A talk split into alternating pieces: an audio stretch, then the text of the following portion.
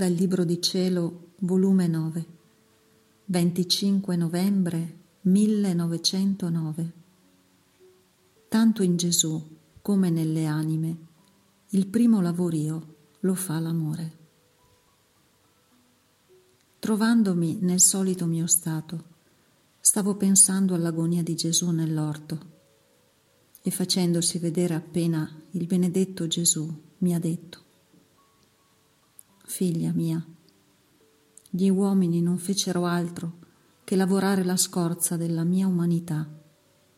E l'amore eterno mi lavorò tutto il di dentro, sicché nella mia agonia non gli uomini, ma l'amore eterno, l'amore immenso, l'amore incalcolabile, l'amore nascosto mi aprì larghe ferite mi trafisse con chiodi infuocati, mi coronò con spine ardenti, mi abbeverò con fiele bollente, sicché la mia povera umanità, non potendo contenere tante specie di martiri in un medesimo tempo, sboccò fuori larghi rivi di sangue, si contorceva e giunse a dire, Padre, se è possibile, togliete da me questo calice, però non la mia, ma la tua volontà sia fatta.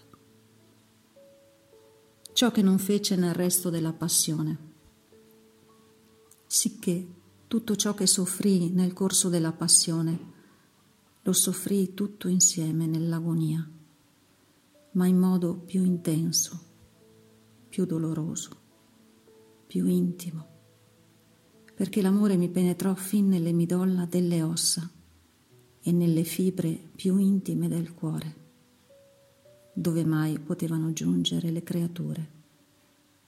Ma l'amore a tutto arriva, non c'è cosa che gli possa resistere.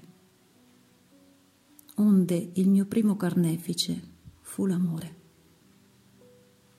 Perciò nel corso della passione non ci fu in me neppure uno sguardo bieco verso che mi faceva da carnefice, perché tenevo un carnefice più crudo, più attivo in me, qual era l'amore. E dove i carnefici esterni non giungevano, o qualche particella veniva risparmiata, l'amore riprendeva il suo lavoro e in nulla mi risparmiava. E così è in tutte le anime. Il primo lavoro lo fa l'amore. E quando l'amore ha lavorato e le ha riempite di sé, quello che si vede di bene all'esterno non è altro che lo sbocco del lavorio che l'amore ha fatto nell'interno.